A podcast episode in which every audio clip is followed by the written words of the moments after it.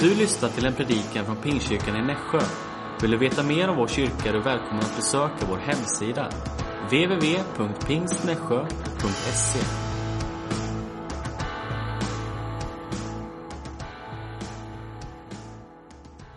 Visst är det gott när vi får se varandra igen? Varsågod och sitt. Härligt att ni vågar er ut i det här regnet. Uff, vilket väder! Jag hör ju att det var fler som vaknade i natt över att det bara vräkte ner. Helt otroligt! För ett par veckor sedan, eller kanske bara en vecka sedan, så var jag inte riktigt redo för hösten. Men någonstans igår när man kunde börja tända ljus, det var så här tokmörkt inne, då kände jag att okej, okay, det får bli höst. Det är helt okej. Okay. Det finns i olika tider, olika säsonger. Och det är ju härligt när, det, när vi, får, ja, men vi får byta ut en mot en annan, eller hur? Vi behöver inte stanna kvar i det som har varit, utan vi kan gå in i någonting nytt. Och jag tänkte bara berätta för er också lite kort om att i fredags, då kan ni ana vart jag är på väg. I fredags hade vi vår första samling med ungdomarna. Industrin öppnade. Man är lite sådär nervös. Kommer det några? Kommer det någon? Kommer det en? Kommer det tio? Vilka kommer? Man vet aldrig. Man har ingen aning vilka som kommer. Och precis som jag sa i våras så borde man ju inte bli förvånad när vi har bett om någonting och vi får bönesvar. Så borde vi inte bli så där förvånade när faktiskt folk dyker upp.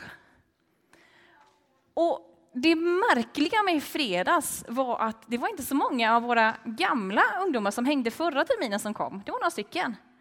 Det var en hel drös nya ungdomar som kom i fredags. Det var 15 stycken, vilket är väldigt roligt för en första gång. Ni kan fatta hur lycklig man var. I början var de nio och sen byttes det ut och så kom det några och så kom det några tillbaka. Eh, och någon kom vid tio, eller några, ett helt gäng kom vid tio. Alltså, man blir ju bara lycklig av det. Tänk vilka möjligheter vi har. Ännu ett gäng med grabbar som har hängt här utanför. Ja, det här är en kyrka. Ja, vi trodde det var en industri, ni vet. Ja, jo, det är det som är tanken lite. Och så pratar vi om varför det hette industrin. Ja. Jaha, för vem som helst, vi är ju inte med här i den här, är det en kyrka? Ja, nej, vi är inte med här. Och då får man komma in ändå? Ja. Ja, ja men då gör vi det. Och så bara dundrar de in det här gänget. Fantastiskt roligt. Och lite läskigt, för vi behöver bli fler. Så känner du att jag kan avsätta en fredagkväll och hänga med ungdomarna, stå i dörren, stå i, gömma mig i kiosken eh, och eh, bara hänga i lokalerna. Jättevälkommen. Vi behöver dig. Eh, så att vi blir några fler. Så häng på det. Men det här är bönesvar och det ska vi tacka Jesus för. Och vi ska be att vi kan ta emot dem på bästa sätt och fortsätta att bygga relationer och visa hans kärlek. Vi ber. Jesus, jag tackar dig för att vi får vara här idag. Tack för att du är nära. Tack för att du är här hos oss, Herre. Herre, jag tackar dig för att du vill tala in i våra liv personligen idag, Jesus, och som församling, Herre. Jag tackar dig för att vi får vara en generationsförsamling, en fler generationsförsamling, Herre. Tack för att vi får vara många olika åldrar representerade, Herre. Tack för var och en som hittade hit idag, Jesus. Tack för de som kommer att komma under veckornas gång här nu också, Herre, tillbaka till församlingen och till engagemanget, Jesus. Herre, jag tackar dig för nya människor som vill komma hit och vara med och tjäna eh, och bygga kyrka tillsammans med oss. Tack för att du är vår räddare, tack för att du är vår frälsare och tack för att vi får komma till dig med de gåvor och resurser vi har och så gör du ditt verk, Herre. Du gör det du har tänkt och du använder det på allra bästa sätt, Herre. Herre, vi ber att du ska tala till våra hjärtan idag, Jesus. Herre, vi ber att du ska få mana i vårt inre, Herre, att, att ta ett steg till tillsammans med dig, i relation med dig och i, ja, men i uppgiften och uppdraget tillsammans med dig. Herre, vi ber, kom Herre och rör vid våra hjärtan idag, Herre. I Jesu namn. Amen. Jag tänkte berätta lite grann om eh, att vara en eh, generationsförsamling. För det tycker jag nog ändå att vi är. Det är många olika åldersgrupper representerade i den här församlingen. Eh, söndagarna ser lite olika ut. Eh, som vi vet så har vi utmaningar på, på många områden. Men jag tror att Gud han är trofast och han vill vara med. Lika som han var med från början när vi tog emot honom så vill han fortsätta gå med oss. Att Gud verkar och använder enskilda människor det är ganska känt för oss, eller hur? Det är ganska välbekant. Men att det handlar om generationer och genom enskilda nationer, det kanske inte är lika äh, känt eller någonting som vi tänker på särskilt ofta. Men sån är min Gud. Min Gud är en Gud som verkar genom olika generationer och genom olika nationer. Och jag tror att Gud har en särskild tanke med vårt land, med Sverige och med våran stad, med Nässjö och med våran församling här i Nässjö. I Malaki 4 och 6 så står det så här. Jag läser från folkbibeln. Han ska vända fädernas hjärtan till barnen och barnens hjärtan till deras fäder så att jag inte kommer och slår landet med tillspillogivning. Han ska vända fädernas hjärtan till barnen och barnens hjärtan till deras fäder. Om vi börjar med Abraham. Varför utvalde Gud Abraham? Abraham hade då inga barn. Men jag tror att Gud såg i Abraham en man med ett trofast hjärta. Med ett hjärta som var överlåtet åt honom. Som var villig att överföra det han hade fått vara med om, den Gud som han hade fått möta, sin gudstro till eventuella barn och efterkommande. Jag tror att Gud såg det. Det inte Abraham själv kunde se, det såg ju Gud. Jag har utvalt honom för att han ska befalla alla sina barn och efterkommande att hålla sig till Herrens väg och handla rätt och rättfärdigt så att Herren kan uppfylla sina löften till Abraham, står det i Bibeln. Nyckelordet här är att hålla sig till Herrens väg, vilket är det viktigaste och mest avgörande för att kunna tillhöra Guds familj. Det här är ett generationstänkande. Och det är hemligheten, tror jag, till att det judiska folket har kunnat funnits och bevarats i över 4000 år. Visst är det fascinerande?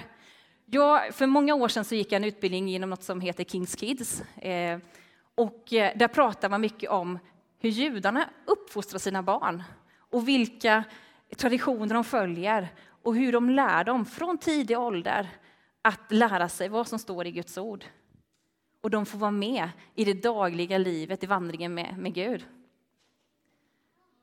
Eh, jag har kikat lite i en bok som heter eh, eh, eh eh, en, liten, en bok som heter Den sista generationen. Och där står det skrivet om en kille som heter Jail Eckstein som skriver följande i sin bok Generation till generation. Gud är en Gud för generationer. Abrahams, Isaks och Jakobs Gud. Ett generationsmönster som upprepas från Abraham ända till våra dagar. Våra fäders tro är ett arv som uppmanar varje generation att hålla Herrens vägar. Och I den judiska familjen så spelar varje generation en roll i efterlevnad i hemmet. Från den yngre som ställer frågor, ni vet hur det är, påskmåltiden, vid frukosten, vid ja, ni vet, alla tillfällen. Eh, till modern som tänder ljus, morfar och far som läser välsignelsen över barnen på sabbaten. Judendomen efterlevs inte bara i synagogan, utan den efterlevs först och främst i hemmet, där varje familjemedlem deltar.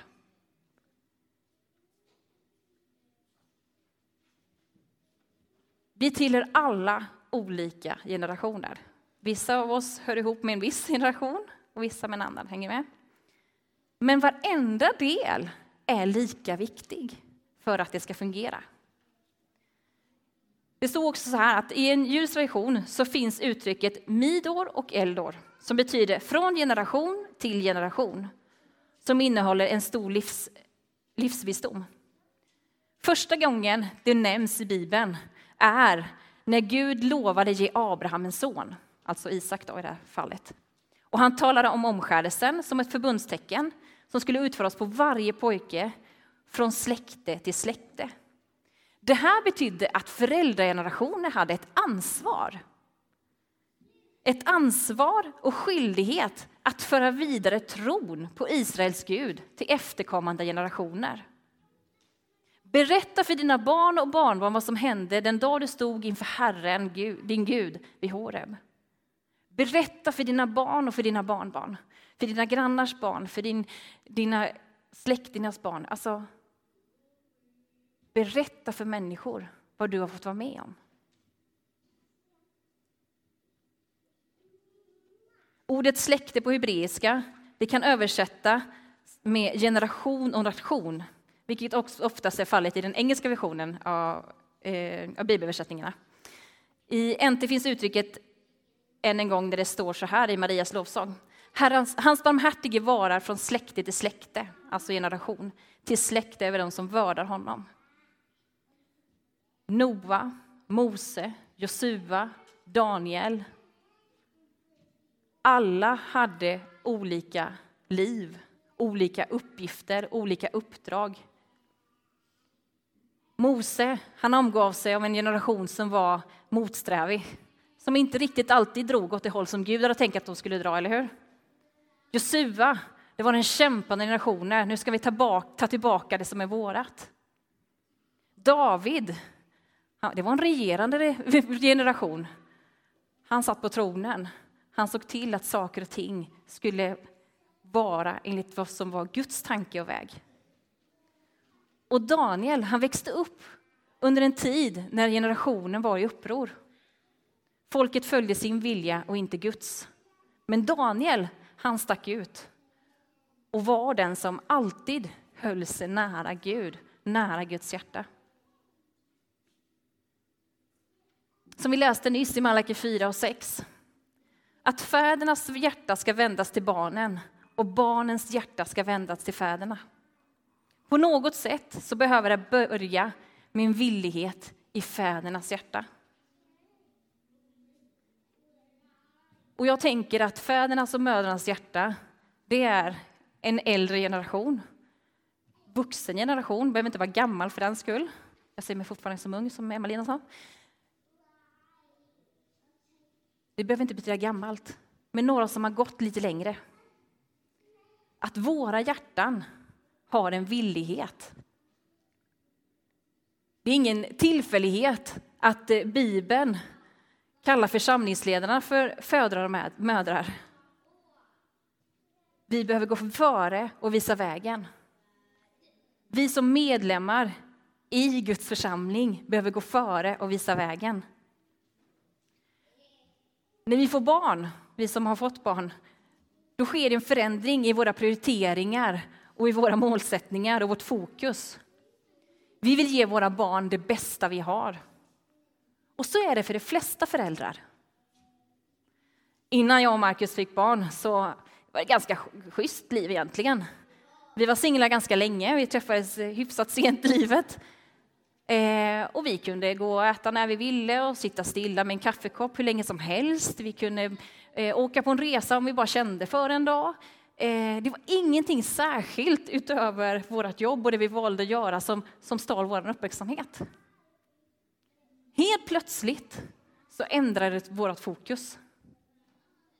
Och barnen blev vår första prioritet. Det viktigaste.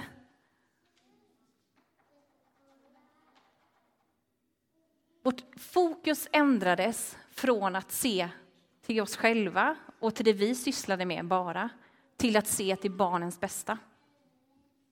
När de blir sjuka eller får problem så vill vi helst vara de som tar deras plats. Är det någon som känner igen sig? Ja. Vi vill helst göra det åt dem så att de slipper det jobbiga. Ta på oss eh, det värsta som drabbar dem. Paulus, när han skriver till församlingen i Galatien så kallar han dem för sina barn. Som jag än en gång måste föda med smärta. Och till de kristna i Korint så säger han, om ni skulle ha 10 000 lärare och vill göra er till kristna, som vill göra er till kristna, har ni ändå inte många fäder. Det var jag som blev er far i Kristus Jesus genom evangeliet. Det spelar ingen roll om du har egna barn eller inte. Det är inte det som är saken. Utan det spelar roll att vi tar hand om en annan generation, en uppväxande generation. Att vi är villiga att dela med oss av det vi har fått som gåva till andra. Barn kan vara rätt så charmiga, eller hur? Och rätt så självupptagna. Jag, mitt, ja, mitt eget. Allting som händer mig och mitt är det viktigaste. Och det kan vara ganska charmigt, det kan vara ganska ja men, fint och, och mysigt och roligt. Och, och, och de tror och tänker att allting cirkulerar kring dem och deras verklighet. Och att alla är till för dem. Bortskämda barn kan vara charmerande, även om de är självupptagna. Värre är det ju när vi blir vuxna och fortsätter att uppföra oss som att vi är universums mittpunkt. Men det är säkert ingen av er som känner igen sig i det, eller hur? Bra, skönt. Vi behöver vidga vår syn och se bortom oss själva.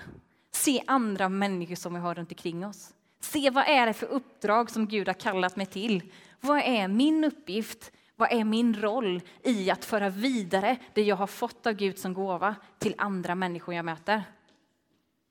Församlingen behöver fädrar och mödrar, mödrar som vill ge sina barn det bästa som de har och som är villiga att bära deras smärta när det är möjligt.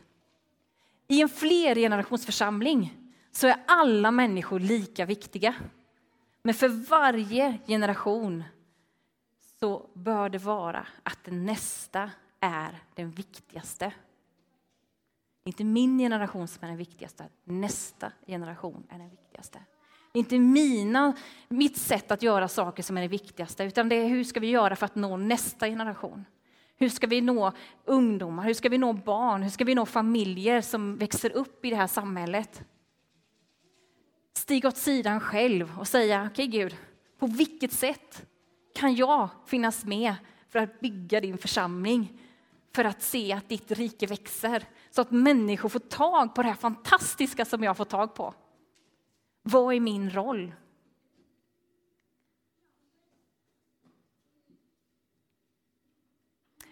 Det finns en bok som är skriven av Ege Svartdal som handlar om att ge det vidare, eller rubriken på hans bok är Ge det vidare. Och han eh, skriver väldigt mycket om församlingen och föräldraskap och vilket som är församlingens roll för en uppväxande generation. Bland annat så säger han att jag vet, in, jag vet att jag inte är världens bästa förälder. Han säger pappa då. Eh, men jag önskar att jag vore det för mina barn. Jag vet också att jag tillhör värld, jag vet också att jag inte tillhör världens bästa församling. Men jag önskar att det vore världens bästa församling. Jag önskar att det skulle vara världens bästa församling för de borttappade barn som får sitt hem hos oss. Ett sånt hem byggs inte upp av människor som bara är upptagna med sig själva och sina egna behov. Sådana församlingar byggs upp av människor, av mödrar och fäder, fäder som har hjärtan som liknar Guds fadershjärta. Kan man ta en snabb liksom, återblick till den förlorade sonen? Eller brorsan som blev kvar hemma? Vi kan identifiera oss kanske med någon av de här grabbarna, eller hur? Men egentligen så tjänade den berättelsen Faderns hjärta. Faderns kärlek till sina barn. Han visade kärlek både till sonen som gav sig iväg och kom tillbaka. Han hade ett hem. Borta bra, men hemma bäst. Så hade vi sonen som blev kvar hemma. Han visste att hemma var bäst, för han visste att han hade en kärleksfull far. Men han var ändå lite borta. Fattade inte riktigt grejen.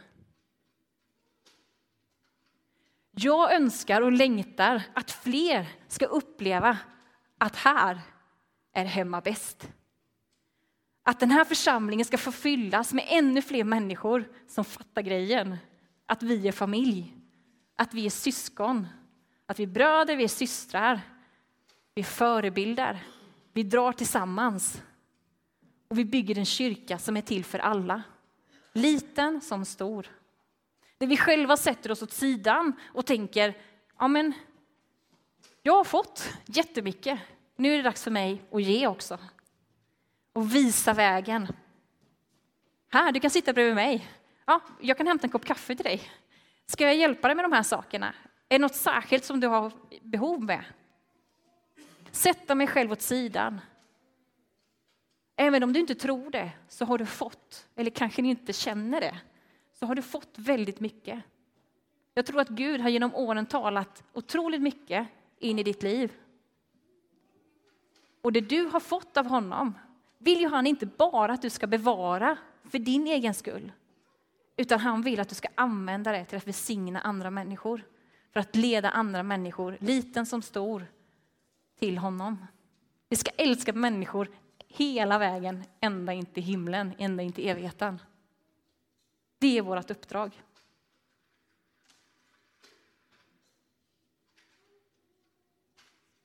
En kille som heter Thomas Åleskär säger så här. Samtidigt som den yngre generationen tjänar på att hedra, respektera och tacka och lära av den äldre generationen tycks ändå svaret vila på den vuxna generationen.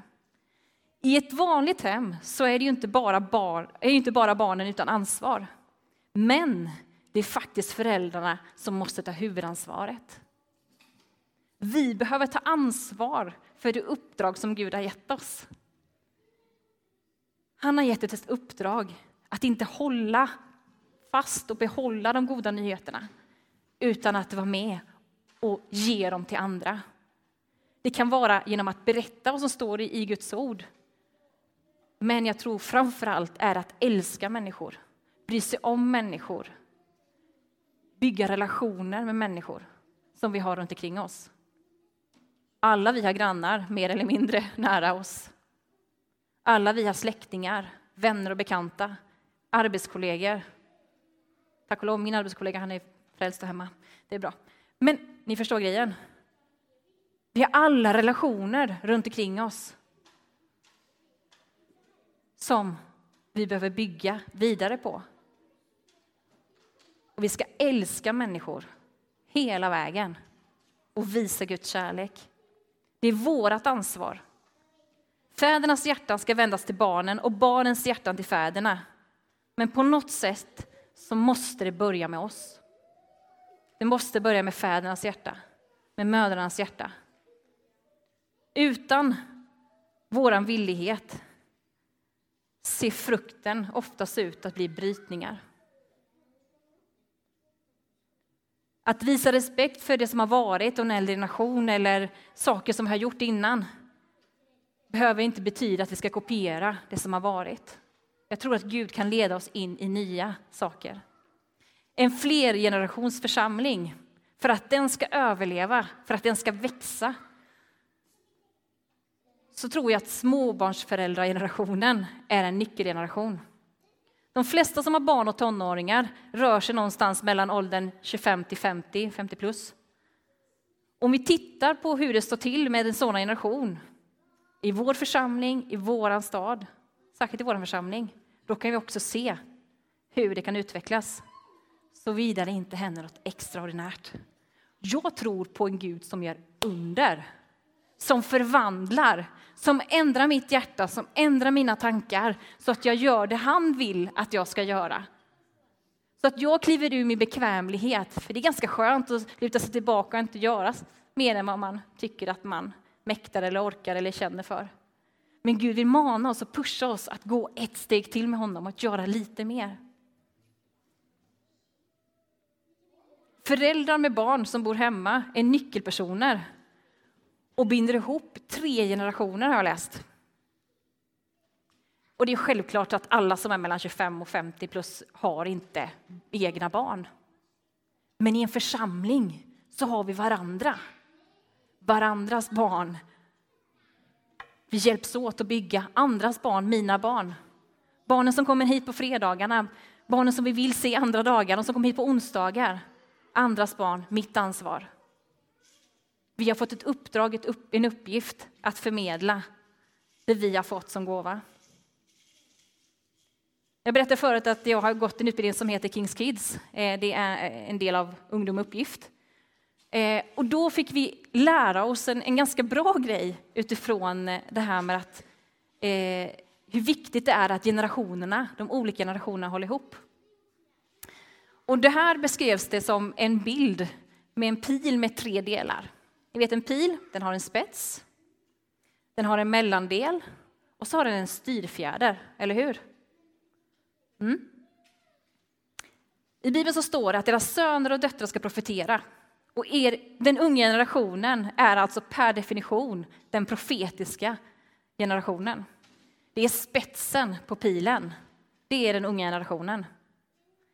Det är de som tränger igenom, det är de som bryter ny mark, det är de som går nya vägar, det är de som ställer frågor och når sin egen generation med evangeliet. Häromveckan, I veckan nu så träffade jag eh, ett gäng med nya ungdomsledare som jag fått i stan.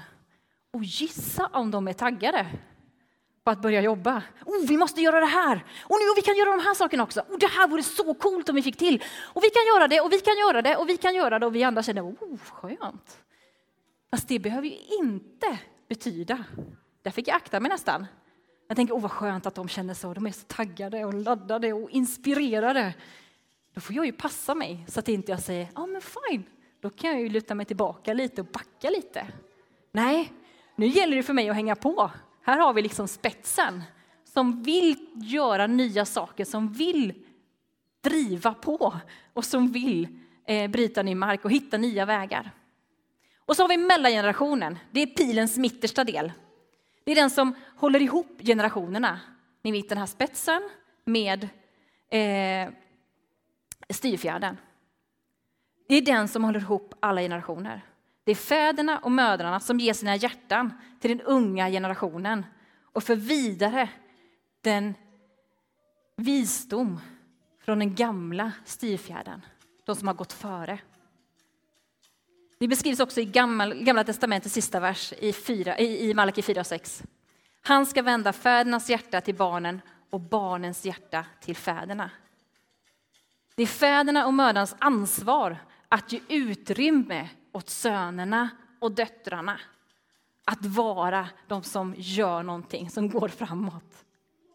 Hjälpa dem. Det är vårt ansvar att hjälpa dem och hitta nya vägar och nå sin egen generation. Men det är först då fäderna och mödrarna vänder sina hjärtan till sönerna och döttrarna som det kan förvänta sig för respons. Om den här föräldragenerationen som är här emellan inte tar sitt ansvar så kan vi riskera att knuffa iväg dem. Så att de vänder sig bort, så de gör uppror. De vill inte vara med. Det är vårt ansvar att se till att de hittar som sin plats. Det är mellangenerationens ansvar. Det är ditt och mitt ansvar att se till att det här ska funka.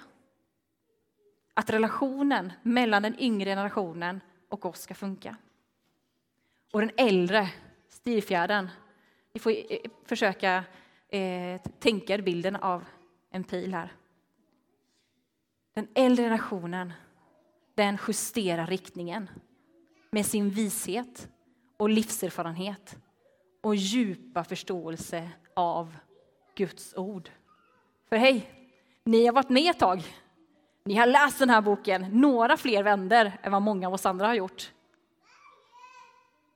Ni har så mycket vishet, så mycket kunskap och så mycket erfarenhet av Guds ord och dela med er till oss andra, mellangenerationen och den uppväxande generationen.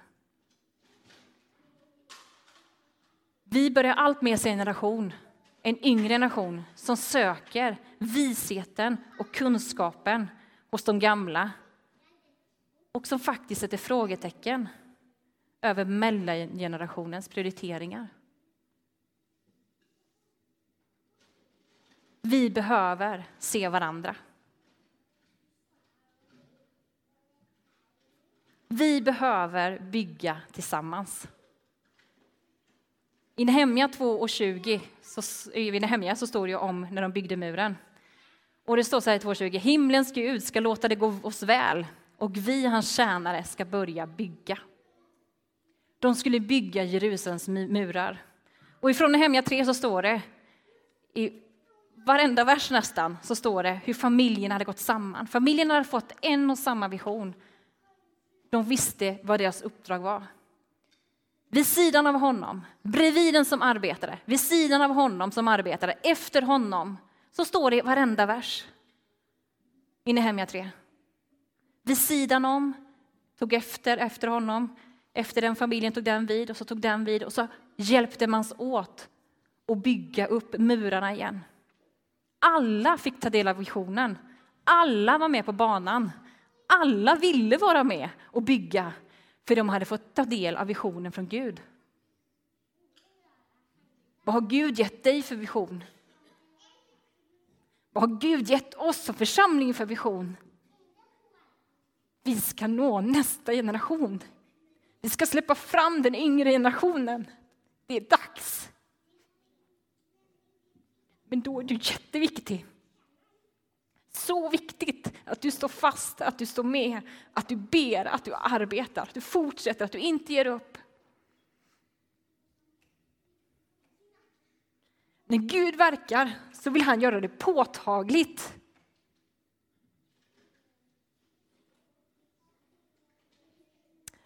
Han vill att vi bara ska känna att vi bara måste vara med i förändringen.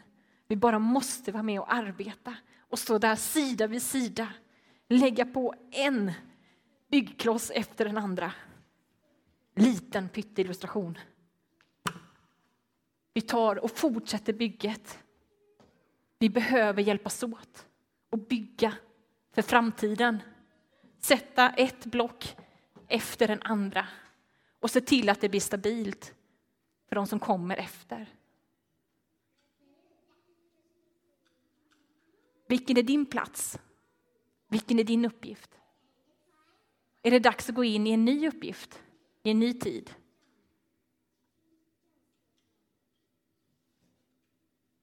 Jag önskar och jag hoppas att gudsmötet kan förvandla ditt liv. Att du söker Gud och att du gör som, som Jakob gjorde. Jag släpper inte med mindre än att du välsignar mig. Dit du går vill jag också gå. Och när vi får möta Gud, då får vi styrka, vi får inspiration, vi får kraft, vi får mod. Och vi vet att Gud har kallat. Jag tror att vi alla behöver få en ny bild. En bild av vad Gud vill med våra liv personligen och med oss som församling. För att hans rike ska bli känt, för att hans namn ska bli förhärligat, för att människor ska få uppleva frälsning. Ibland så kanske vi håller krampaktigt tag i saker för att de alltid har varit så här, eller jag vill ha det på det här sättet. Eller saker som är tunga, som är besvärliga. Jag vet att det kan vara tufft i livet ibland. Saker går emot oss och, och det blir besvärligt. Precis som jag så kanske du också har upplevt vad, som, vad rädsla är och om man känner sig övergiven och, och vad det gör med en och vad ord gör med en. Och jag vet att det kan göra oss paralyserade ibland när olika saker går emot oss. Men vet ni vad? Jag vet också att jag har en Gud som går med mig. Framför mig, bakom mig och vid sidorna. Han visar vägen, han visar riktningen. Och jag vet att han är stor och han hjälper oss igenom. Om du känner att men jag står bara här och stampar och jag typ, tycker att jag backar bara, att jag har inte gått framåt på hur länge som helst. Det är inte ute med oss. Gud, han vill ge dig det du behöver för att gå framåt, för att ta ett steg till i rätt riktning, i den riktning som han ger oss. Och då kanske är läge för oss att börja titta på spetsen.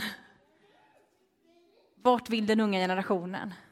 På vilket sätt kan vi vara med koppla med dem och bygga så att de får tag på det? Och de som redan får tag på det, så att vi hjälper dem och rustar dem för framtiden. Som förebilder så tror vi ibland att vi måste vara perfekta, vi måste kunna allt, vi måste veta allt. Vi måste liksom ha allting färdigt, alla svar. Nej, det är det som är det sköna. Vi behöver inte alla svar. Vi är inte perfekta. Men vi räcker till. Det vi har, det vi har fått, det vi söker, det räcker. Så gör Gud sitt.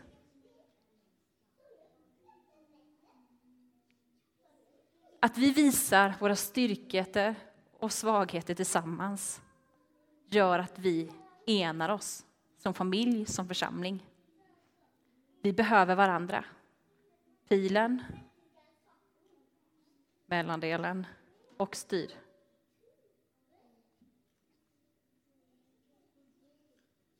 Hur gör vi nu då? En ny termin. Många saker som behöver komma på plats. Många saker som vi längtar efter att få se hända. Många möten som vi önskar kunde liksom ske mellan människor och Gud. Jag tror att när vi får ett personligt möte med Jesus, det är då det händer något. Vi får kraft och vi får riktning som för oss framåt.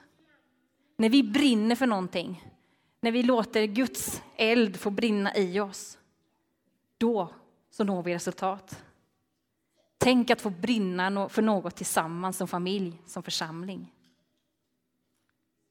Vad brinner du för? Vad är, vad är ditt nästa steg? Var leder Gud dig? Vad är din uppgift? Vad har Gud kallat dig till? Med de frågorna så stannar jag där. Vilken del av det här är du? Är du spetsen? Är du mellandelen? Eller är du styrfjärden? Det finns ingen väg runt det här. Jag tror att vi alla behöver vara med och bygga för framtiden. Och framtiden är nu. Jesus, jag tackar dig för att vi får komma inför dig precis som vi är. Jag tackar dig Jesus för att du är vår Herre och Frälsare. Jag tackar dig Herre för att du har ja, men satt oss på den här platsen med en uppgift, med ett uppdrag att tjäna dig, att ära dig, att lyfta ditt namn högt över alla andra namn, Herre. Jag tackar dig Jesus, Herre, för att du har satt oss i olika generationer i den här församlingen. Vi som är här idag och de som kommer kommande veckor och, och, och ansluter sig här på gudstjänsterna. Jesus, jag tackar dig för var och en av dina barn. Tack att vi får tjäna dig, Herre, i olika tider i våra liv. Just nu, Herre, så ber jag att du ska få tala in i våra hjärtan, Herre. Tydligt och klart, Herre. Och peka, Herre, på det vi behöver ja, men, ja, men gå i, i våra liv, i vår vandring tillsammans med dig. Herre, jag ber för varenda en som sitter här inne. Jag ber att vi ska få vara tända och sända, fyllda av din eld, fyllda av din kraft, fyllda av din heliga ande. Så vi får mod att våga gå dit du kallar oss att gå, Jesus. Tack Herre för att du visar oss vägar vidare, vägar framåt, Herre.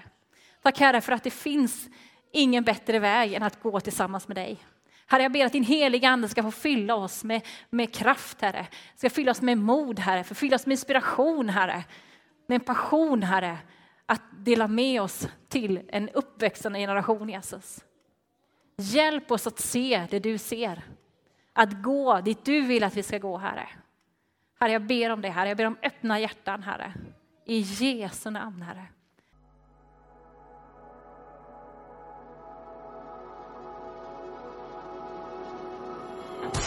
Du har hört en predikan från Pingstkyrkan i Nässjö. Du är alltid välkommen till oss eller ta kontakt med oss på info at Gud välsigne dig.